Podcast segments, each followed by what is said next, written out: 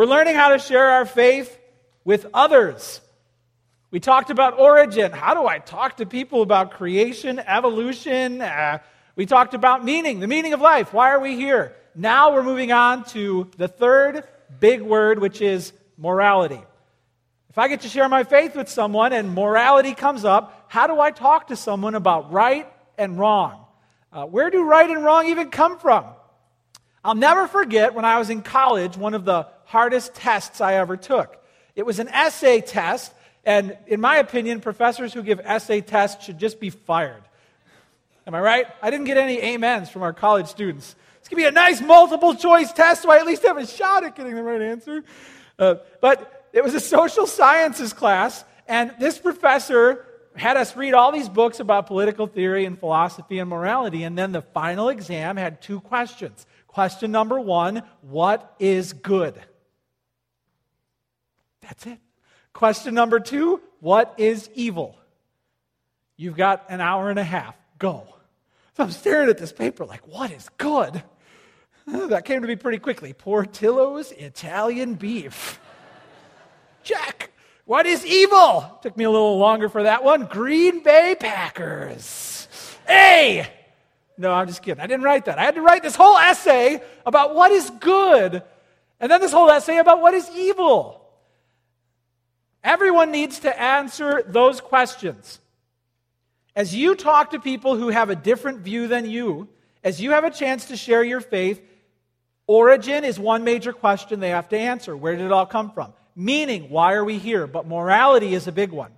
And I would guess most of the conversations you have with other people uh, about faith will involve a moral issue that you disagree on. That's why you have to be prepared to have a moral conversation about some issue with someone who disagrees with you.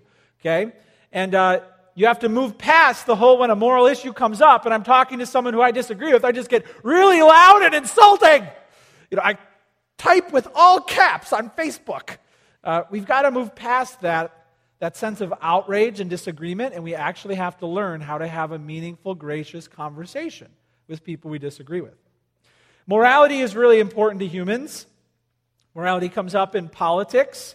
Right now, we're having all these debates and we're trying to figure out if we can trust any of these candidates. Right? The answer is no. But we're trying to figure out if any of them can become president.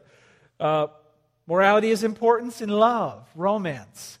You know, the one you're dating, the one you're married to, is this love special? Is it going to last? Not if the other person's cheating. Morality matters in love. Morality is important in education, right? As the teacher's grading the assignments, the back of the teacher's mind is always, did this student cheat? Did they find this at, like, you know, uh, some internet site? Morality is important in science because a scientist can do studies and we trust that they have to report their findings accurately. If they, if they don't report their findings accurately, then their whole reputation of them and their company can be called into disrepute. Morality is important in leisure, as everyone who watches football later this afternoon will attest to, because as you watch that replay, you want to see did his pinky toe touch that line? If the refs got it wrong, you're going to throw things at the TV, because morality matters, even in sports. Morality is important. We all know that. And we try and get a sense of right and wrong virtually in every area of our lives. Another way you can phrase this question of morality is this What's wrong with humanity and how do we fix it? When you talk to people who have a different belief system than your own, they will have a different answer to these questions. What's wrong with humanity? They'll answer that differently than you. And how do we fix it? They'll have a different solution than you. When you know how to have a conversation about morality, you'll do better at sharing your faith. Okay, well, how do we talk about this? Let's pray, and then we'll get into God's Word and we'll learn how to share our faith about morality. Let's pray. Father in heaven, help us as Christians. Help us to know what makes our view of morality unique. Help us to know what sets our view apart. Uh, give us a moral voice and give us a voice that can be consistent regardless of the moral issue that comes up. Help our voice, Lord, to be as light and help those who have a different view to hear uh, the truth about our view. And we just pray, Lord, that as we grow more courageous and more equipped to share our faith with others, that we would be able to have conversations about morality that are effective and that win people to Christ. We pray this in your name. Amen. All right, we're going to be in many verses today, so you don't have to try and chase me around the Bible. We'll put them on the screen. I hope you have your bulletin open. I hope you have a pen so that you can take notes. What makes our view of morality unique? If you had a chance to tell someone what you believe about morality, what could you say? Well, jot this down. Number one, morality comes from God. This might seem like a no brainer to you as a Christian, but that's where we begin. Morality comes from God. We're not the only ones who believe this. The Muslims would say their morality comes from God. Uh, so would, so would the, the Jews. They would say that, hey, our morality comes from God too. Um, so this, however, does set us into a smaller group. There are many people who you know who would think that morality doesn't or shouldn't come from God. The atheists, the agnostics, the naturalists would say morality doesn't come from God, or if God's there, we just can't even know what he thinks. So that already sets you apart from many people. It's really huge that you understand the first principles of what we believe. Morality does not come from government. Morality will uh, be written into law. They will make moral judgments, but ultimately, we don't believe morality comes from government, which means the government can say something is illegal, and yet we think it's right. The government can say something is legal, like prostitution, and yet we can still say it's wrong. The government does not give us our morality. The culture does not give us our morality. All right, so famous Hollywood stars, what, what do they think on the matter? Or how are people dealing with this issue in, you know, in songs? What are they singing about? Or what do TV shows say? You know, culture will make many moral pronouncements, but culture does not give us our morals. Popular opinion does not give us our morality. Let's show of hands. How many of you think that, you know, this is the way that we should do it? All right, and if you get enough votes, it suddenly makes it right. We don't think popular vote public opinion gives us our morality. We also, and this is a really big deal, we also don't think that morality comes from within. I don't decide right and wrong. It's not my opinion. Christians believe that morality comes from God. John MacArthur, a great pastor, um, you know, and, and, an author was taking a Q&A in one session, and somehow an idea of a topic of right and wrong came up, and somebody uh, raised their hand up and said, well, you know, Mr. MacArthur, I think, and John MacArthur said, stop right there. And the guy's like, ah. And MacArthur said, it doesn't matter what you think. It doesn't matter if you had ever even been born.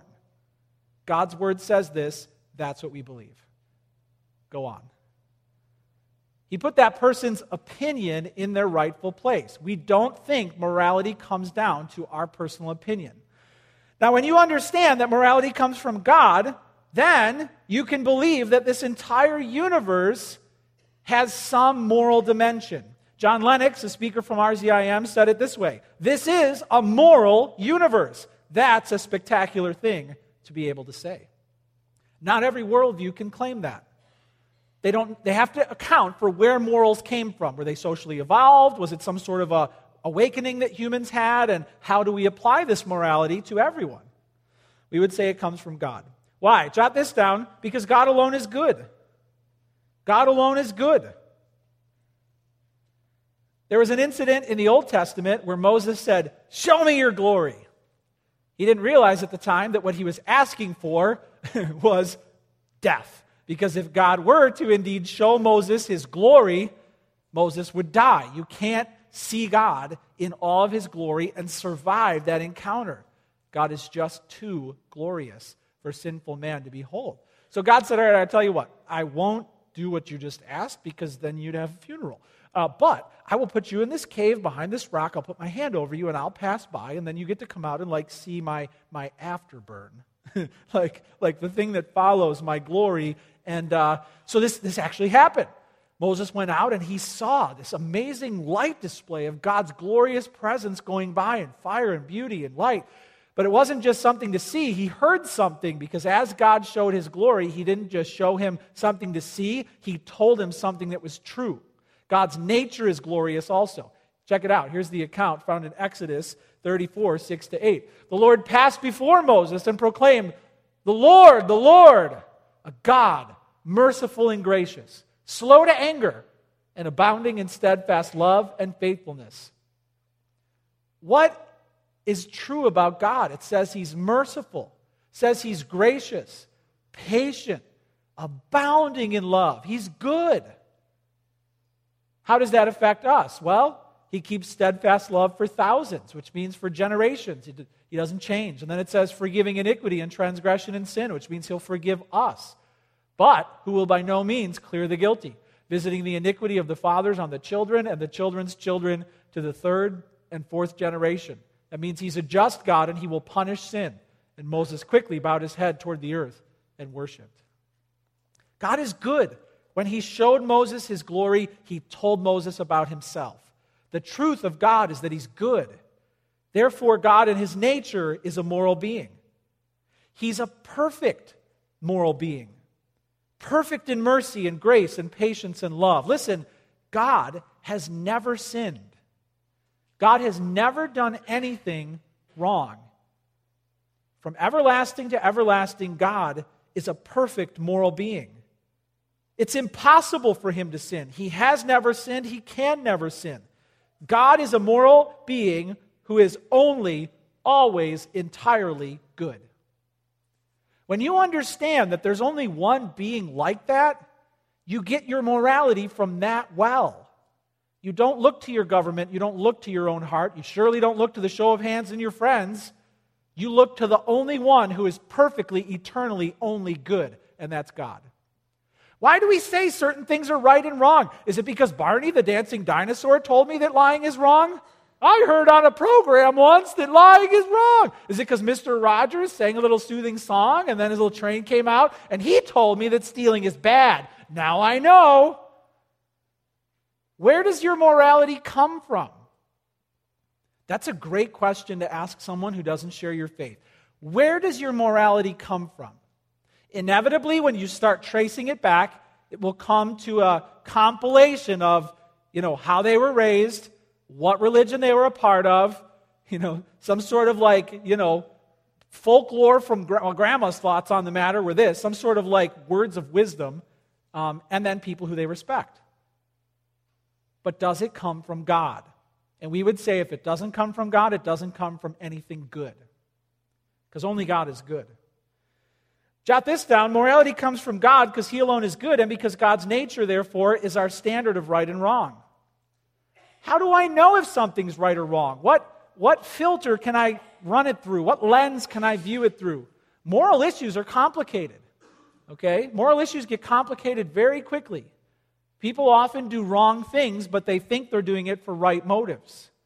Or they think that they've been hurt deeply enough that this is a righteous thing. So, how do I decide if it's right or wrong? Well, God's nature is our standard of right and wrong, it's who He is. Psalm 11, verses 4 to 7 says this The Lord is in his holy temple, the Lord's throne is in heaven. His eyes see, his eyelids test the children of man. The Lord tests the righteous, but his soul hates the wicked and the one who loves violence.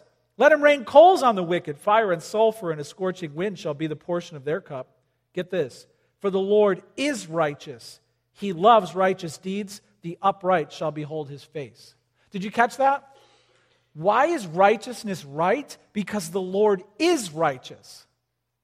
Anything that's true and right and good is so because it finds some sort of corresponding trait in God's very being. And the reason why something is right and true is because when we align our choices with God's nature, then that leads to his provision and his protection. When God says something is good, it's His way of providing for us. When God says marriage is good, it's because that's His way of providing companionship and intimacy to us. Okay? When He says divorce is wrong, it's His way of protecting us from heartbreak. And when we step away from God's plan, we're stepping away from His good provision and His good protection. Those things line up to His nature, though. Uh, because the Lord is just, justice is right and injustice is wrong. Because God is love, hatred is wrong. Because God is true, lying is wrong. Because God is forgiving, bitterness is wrong. Things are good and right and true because they correspond to God's nature. It's because of who He is. We get our truth from God's morality, from His person, from His being. Ask someone where they get their morality from, and then be very careful to tell them, you know what, I believe this is true because of who God is. It's not my opinion, it's not my church's opinion, it's the nature of God Himself. Morality comes from God because God alone is good, because God's nature is our standard of right and wrong. And jot this down. Therefore, God gave us a book filled with His will. Well, how can I know on a day to day basis if what I'm doing is right or wrong? Well, this book speaks to uh, every moral choice you're ever going to make in your life, either directly or indirectly. The Word of God might say black and white, do not do that. Or it might say, you must, command, you must do that. But if you're dealing with a gray area, something that maybe is not directly mentioned in Scripture, there will be guiding principles like a compass that will help you make sure you're actually going in the right direction and you're not going in the wrong direction on that moral issue. God's Word is sufficient to guide you through all the moral dilemmas of your life. God gave us a book. This book is filled with His will. We don't think that God's, we don't think that the Bible is filled with people's opinions of God's will. We don't think that it's mostly man's thoughts with a few of God's thoughts sprinkled in. The, the teaching of Scripture is this that God's Spirit wrote through the human authors so that what we have here is the Bible says God breathed. God breathed. It's from the very lips of God. He didn't puppet the authors, He didn't take control of their pen. He let them freely write. But His Spirit carried them along, the Bible says, so that what was written down was ultimately, fully, completely the words of God. That's called inerrancy and inspiration. We know that this is God's word, and we know that we need to follow it. Listen to what Psalm 19, 7 to 11 says about this book. It says this. We'll put it on the screen. The law of the Lord is perfect. Perfect. The testimony of the Lord is sure, making wise the simple. The precepts of the Lord are right, rejoicing the heart. It fills our heart with joy. The commandment of the Lord is pure, enlightening the eyes. The fear of the Lord is clean, enduring forever. The rules of the Lord are true and righteous altogether. It uses all these words to describe the book, the revealed word of God perfect, sure, right, pure, clean, true. Then it gives us a comparison. It says, More to be desired are they, that's God's opinions and thoughts. More to be desired are they than gold, even much fine gold sweeter also than honey and the drippings of the honeycomb. Moreover, by them your servant is warned, and keeping them there is great reward. So if you find a rainbow and you run to one end of it and you're like, a pot of gold, and you run to the other end of it and you're like, a Bible, take the Bible. Because it's a greater treasure, according to the Bible. God's thoughts, his views, his opinions on moral issues are precious and priceless. You know, our country was founded on Christian moral principles. You know that, right? You know that, right? It's true. When George Washington was sworn in, took the oath of office in 1789, our first president, after he took the oath, he, he put his hand, his right hand, on a Bible. And after he took the oath, he said, So help me God. And he kissed the Bible. He kissed the Bible. That was a man who knew he would be held accountable to the moral standards found in this book and the God of this Bible. Our country came about from Christian principles, and the founders knew that. They also knew that they couldn't perfectly keep the standard. They knew that there were discrepancies between early America and what the Bible called a nation to be. Okay? Which is why Thomas Jefferson, who owned 100 slaves, even more at his death, wrote, Indeed, I tremble for my country when I reflect that God is just that his justice cannot sleep forever. He wrote that about slavery. He is just, his justice cannot sleep forever. They knew that they would be held accountable to the moral standard found in Scripture. Hey, morality comes from God. Our country is based on that principle. God alone is good, God's nature is our standard of right and wrong, and He gave us a book and He filled it with His will. If you say those things to people, you're sharing your faith. Number two, you can write this down it's important to also know that Jesus is the only good person who ever lived. What do we believe about right and wrong, bad and good? Jesus is the only good person who ever lived. We think something set Christ apart. Every human who's ever lived has been sinful, except one. And what makes Christianity unique is not that we're something special or different from the rest of humanity, it's that our founder is special and different from the rest of humanity. Jesus pointed this out in Mark 10 18. Somebody came up to him and said, Good teacher, what must I do? And Jesus is like, Whoa, whoa, whoa. Why'd you just call me good? Check it out. Jesus said to him, Why do you call me good? No one is good except God alone. Hey, you just called me good. Uh, only God is good. Are you, are you really are you really assuming that I am what only God is? The Bible asserts yes. Only Jesus is good. What do you believe about morality, right and wrong, good and bad? Only one who's ever lived has been good, and that's Jesus. Write this down. Where does evil come from? What is the source of the problem? We believe evil runs through the heart of every individual person.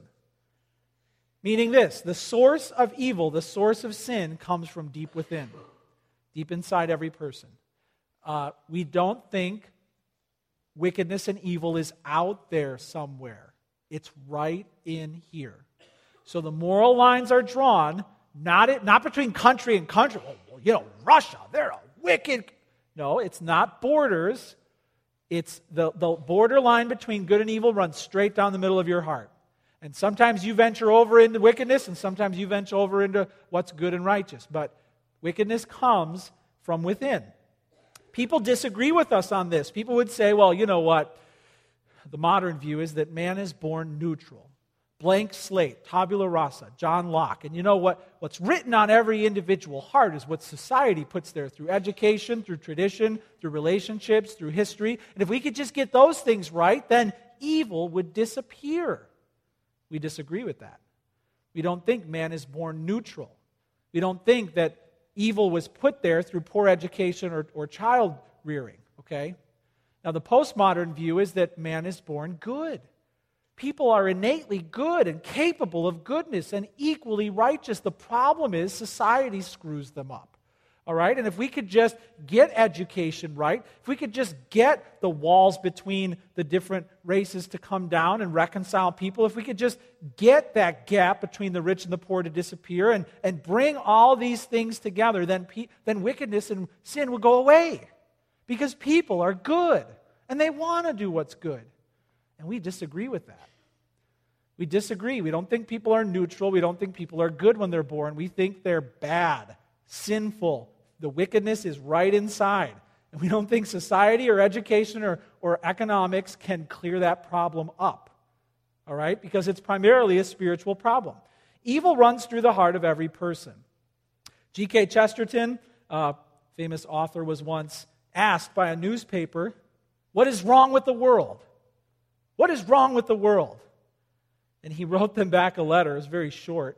He said, In regards to the question you asked me, what is wrong with the world? Dear sirs, I am. Sincerely yours, G.K. Chesterton. What's wrong with the world? I am. Yours truly. We believe that each one of us is not a spectator eating popcorn, watching the horrible world go even worse. Like, we're not on the outside looking in, we are part of the problem. We have each contributed to the misery and the brokenness of this world. Because evil comes from within, comes from the heart. Jeremiah 17, 9 to 10 tells us about our heart. It says this The heart is deceitful above all things, desperately sick. Who can understand it? I, the Lord, search the heart and test the mind to give every man according to the fruit of his deeds. Morality comes from God. No one who's ever lived has been good and righteous. And the point of, uh, or, or, to define our view a little more clearly, we think that the immorality that is actually seen on the outside is only part of the problem. So let's say a man spends and spends and, and just drives his family into so much debt because he wants the boat, he wants the big car, he wants the newest stuff, and uh, he spends his kid's college education, goes, you know, $100,000 in debt, and then the bank is coming to foreclose on his home. You see all of that happening, and he brings tremendous pain to himself and his family. But we don't think the sin is just that he did this with the money. It actually started in his heart when he started thinking, if I just had all these things, then I'd be happy. If I just take this risk, then I'll get the money back that I lost. He's feeling and thinking that if he follows this path, it'll take him to a good place. Why? Because at the core of his being, he doesn't believe God will provide him with happiness and with everything he needs to take care of his family. So the sin can be traced all the way down to the lie that he doesn't think God's boundaries against debt and overspending are good, and he doesn't think God will provide for him and his family. Sin starts in the heart. What you see on the outside is just an expression of what has already been polluted within. Evil runs through the heart of every person. Therefore, we believe that people are sinful by nature. You were born sinful. Another way to put it is if you were a laptop, first time you booted up, your hard drive was corrupt. The hardware of your being is corrupt. Now, you might say that's not fair. How come I'm born sinful? Then how can God hold me accountable for sin if I was born with hardware that was faulty? Well, you actually aren't just born sinful, you choose sin. So that would be like you get the laptop open and finally get it to work, even though it's fluky, right? And then you go online and you start downloading all sorts of adware and spyware and filth. Now you've got a software problem. And all these pop up ads keep coming up because you loved sin. Sin is in the hardware and sin is in the software. We believe you're sinful by birth and sinful by choice. And we also think you can't solve your own sin problem. But here's what's so awesome Jesus, you can write this down, is the only sinless Son of God. He's the only perfect, sinless being who's ever walked the earth. Jesus was born without a hardware problem because he was born of the Virgin Mary. The sins of Adam were not transferred into his soul. He was miraculously born sin free. Jesus never sinned once his entire life here. Check it out. Hebrews 4:15 says this, "We do not have a high priest, that's Jesus, who is unable to sympathize with our weaknesses, but one who in every aspect has been tempted as we are. He's like us in every way, except one. He's without sin." Jesus never sinned. This is mind blowing. The Lord Jesus Christ walked the same earth you are on, saw the same things you see, heard the same things you hear, and he never sinned once. Never with his mouth, never with his ears, never with his eyes. He lived the perfect, sinless life. Therefore, he was a living expression of God's goodness which is why he alone can say, I am the way, I am the truth, I am the life. No one comes to the Father except through me. Jesus alone met God's righteous standard. That's true of no one else on the entire planet. Jesus is the only sinless person ever to live. Hey, hey, if I wanted to go back to that test in college, what is good? Answer not me, not anyone except Jesus. What is evil? Me and everyone, but not Jesus. Christ is unique. What makes our view of morality unique? Not that we have a better viewing list on Netflix. Well, I watch nicer things than you do. Ultimately, what makes us better is not our behavior, but the fact that our founder is sinless. That's what sets us apart. So, Morality comes from God. Two, Jesus is the only good person who's ever lived. Three, write this down God must give me righteousness through faith in Christ. He must give me righteousness through faith in Christ. If I, if I have a sin problem in my heart, how do I fix it? People go about this different ways.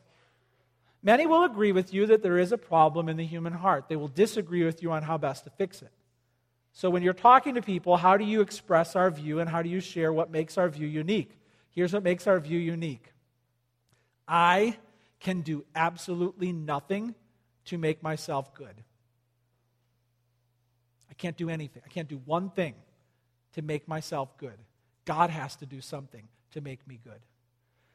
We find this scripture all throughout the Bible, but in Philippians 3 9, it says this Be found in him, not having a righteousness of my own that comes from the law, but that which comes through faith in Christ the righteousness from God that depends on faith. This is the doctrine of imputed righteousness. It means, let's say that you have a your debt, your moral debt is like $10 trillion to God. There's no way that you could break even, let alone become somebody of merit in God's sight.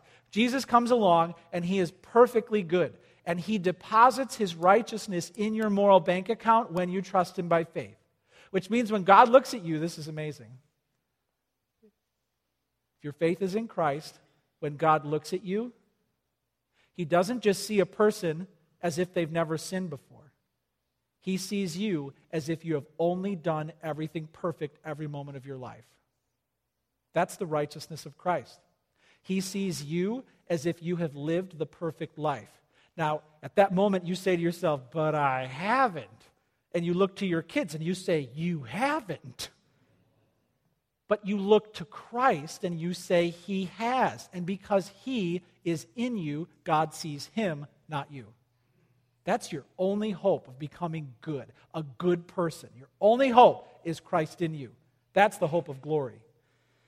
Nothing you do can make you righteous. Now, people try different things. Jot this down. Religion doesn't work. People try religion, but religious, religion doesn't work. I really want to cover this and just kind of share my story, but, uh, you know, I was raised in the Catholic Church um, and uh, local in Palos, you know, and um, I have so much to be thankful for for my upbringing. They gave me a basic moral framework, gave me an understanding of Christ and the church, and I'm grateful that they gave me the basic, you know, um, understanding of what's right, what's wrong, who God is. Um, but I was not a Christian.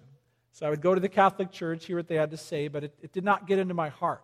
Okay? That's my fault.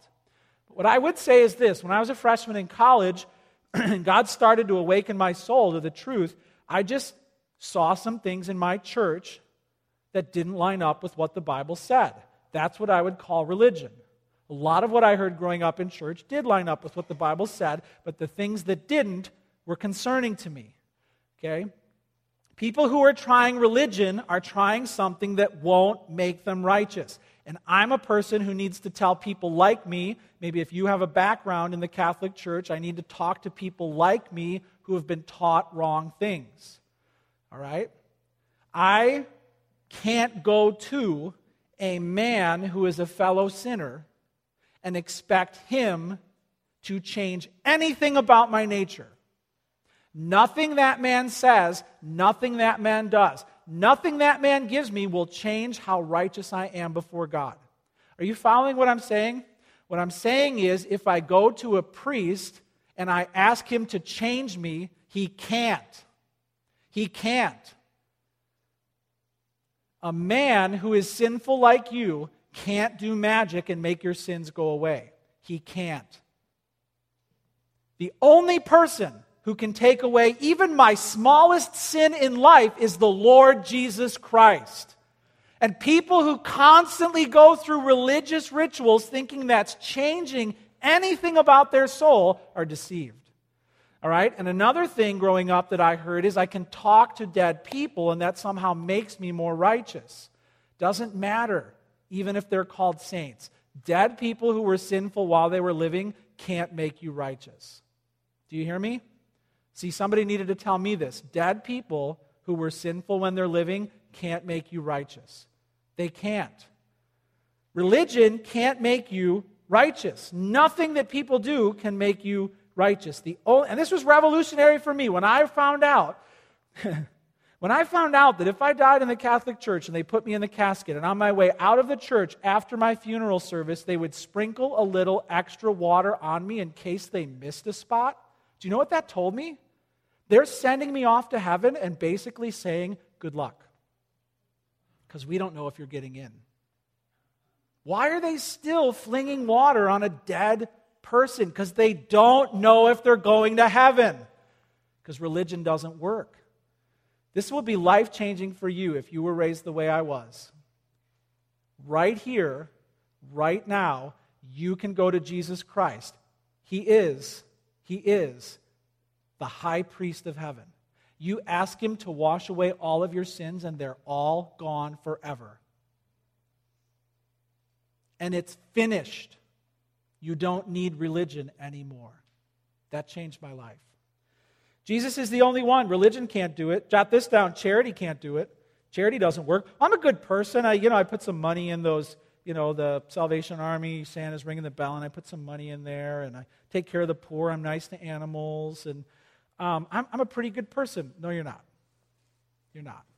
Stacking good deeds on top of your bad deeds doesn't make you righteous. All right? That logic doesn't even work in human courts of law. Why did you punch the waitress in the face? She messed up my order. Well, you're going to go to jail. No, I'm not. I gave her a sweet tip. I chased the bad with the good. That wouldn't work. Think about how human courts work. You can live your whole life being a good person, and within 10 seconds, you get mad at your boss and run him over with a car, kill him. That took 10 seconds. Now, when you're in front of a judge, can you say, Yeah, but I've done so many good things in my life? That was only a 10 second window. You're going to jail. The logic of I'll just stack good on top of my bad and that'll make the bad go away doesn't even work in a human court. You think you're going to stand in God's court and be like, but I did so many good things? That doesn't work. We should know better than that. Charity doesn't work. Being a good person doesn't work. Listen, if every single person in this room died right now, right? Freak roof collapse. And there we are, standing in line, waiting to get into heaven. All right? It's like, next. All right, Dave Grutheson. Check the book. Was he a sinner? Was he a righteous man? Was he a no good scoundrel or was he perfect? Ah, uh, he deserves to go to hell. All right. Next, Jason. Did he live the perfect, sinless life? Is he worthy of heaven? No. All right, off to hell. Next, all right, Mike Dills. Every single person in this room by your life would be condemned to hell forever. Me too. Ryan Hall, perfect, sinless, worthy of heaven, or scoundrel worthy of hell? Hell. Next. Every one of us. Praise the Lord, but there's, the Bible says there's another book. There's your book that tells how you've lived, and that will sentence you to hell. Then there's another book, and that's Christ's book. It's called the Lamb's Book of Life. And just before Dave there is going off to the fire, wait a minute, wait a minute, check this other book. Is his name in the book of the Lamb? Yes. Come on back. Jason, is his name in the book of the Lamb? Yeah. Come on back. By your life, you will be condemned because you're not good. It's true of everyone in your life. But because Christ was righteous, if you are in Him, He has the authority to give you access into heaven.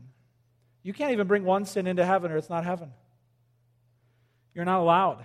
But Jesus can get you in. If you were to die, stand before the pearly gates, and they said, Why should we let you into heaven? If you start with the word I, you're not getting in. If you start with the word Jesus died for me, only then will you get in. I'm not worthy. Christ died for me. Here's the fourth thing morality comes from God. Jesus is the only good person who ever lived. God must give me righteousness through faith in Christ. And last, God must take away my sin through faith in Christ. He has to give me what is righteous and he has to take away the penalty for my sin. Imagine all of your sins written down in a log, typed up, double spaced every sinful thought, every sinful word, every good deed you left undone. It would fill a warehouse full of boxes of paper. And imagine an angel going every line by line by line with you through your record. You'll be condemned. And meticulous records are kept even right now. Even right now, your every thought is being recorded in heaven. My every word is being recorded right now. But check this out. Here's what the Bible says in Colossians 2 and you who were dead in your trespasses, God made alive together with him, that's Christ, having forgiven us all our trespasses by canceling the record of debt that stood against us with its legal demands. This he set aside, nailing it to the cross. When I think of my judgment, I think of the day where a giant warehouse is open and these boxes are in there and they say, hey, that, that's every sin you've ever committed. But I imagine myself going in there and taking one of those boxes and opening it up and I imagine that box being empty because Christ took away my record of debt. They're all empty. If your faith is in Christ, they're all empty. If your faith is not in Christ, judgment is coming. God must take away my sin through faith in Christ. Jot this down. I can't remove my own sin. I can't erase my own sin. I can't even erase one sin. My daughter's got cell phones recently, and so my daughter Cassie, which is my middle child, are you a middle child? middle child, you're, you're trouble if you're a middle child. My middle child, Cassie, couldn't find her phone. My older child, Ellie, was in another room on her phone. So Cassie wanted her phone. So she grabbed my wife's phone because we have that whole like find my iPhone app. You know that app? You can go on one person's phone, mama's phone, and find all the other phones. So Cassie opens that app and she clicks on the phone that she thinks is hers, only she accidentally clicked on Ellie's phone. Okay? So it comes up. Cassie didn't realize that her pinky finger was touching the button in the right hand corner that said erase iPhone. So she pulls up the wrong phone, Ellie's phone. Her finger's accidentally touching the button that says erase iPhone. She doesn't know it. So this little screen came up that said, Are you sure? She's like, Well, yeah, I'm sure I want to find my phone. In another room, we hear a scream ah! as Ellie is watching her phone get erased in front of her very eyes. My phone, my phone, it's getting erased. Stop it, stop it. And Cassie's in the other room, like, what happened? That's not my phone. I don't know what's going on. Cassie erased her sister's whole phone. That was a bad day in the Hall House. Bad day. Bad day. Now, if, if your sin record is like that phone, and it's filled with filth and obscenity, and it's filled with spam, and, and you can't get it, you can't erase it. You can't erase it. Jesus is over there, and he's the only one who can push the button to erase everything off your heart. Jesus is the only one who can erase all of your sins. You can't. He can. I can't remove my own sin and write this down. I can't do more good than bad. I can't stack up my good and do more good than bad. We talked about that already. It doesn't work. So, what is our voice? What is our view? What do we share with others when morality comes up? First, morality comes from God. His nature is the only source of a consistent, good moral ethic.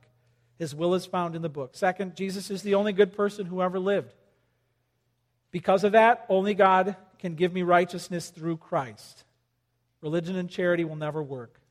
Finally, God must take away my sin through faith in Christ. He took it away he nailed it to the cross. If you want your sins to go away, you have to come to Christ. You have to trust Him as Savior. This is our voice. This is our moral message. This is what sets us apart from the world.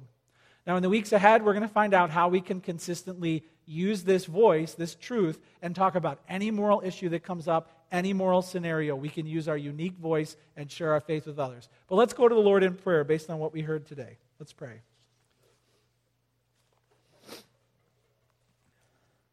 Father in heaven, we confess freely that we are sinful, broken, beyond repair, worthy of judgment.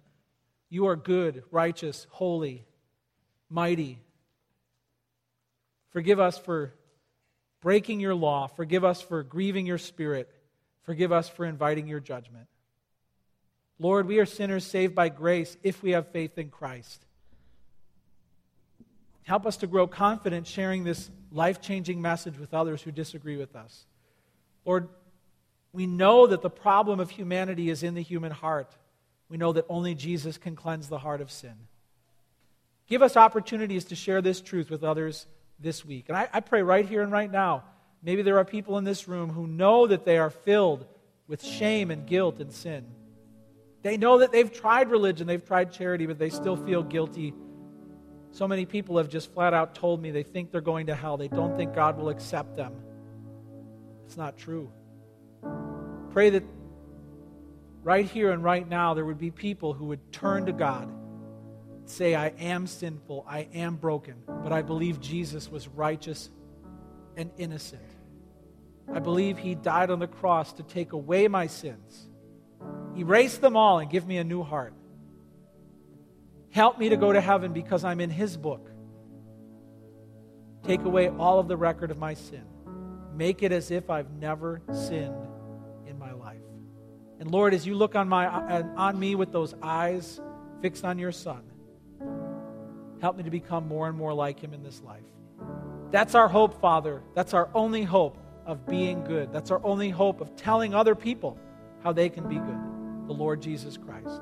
It's in His name that we pray. Amen.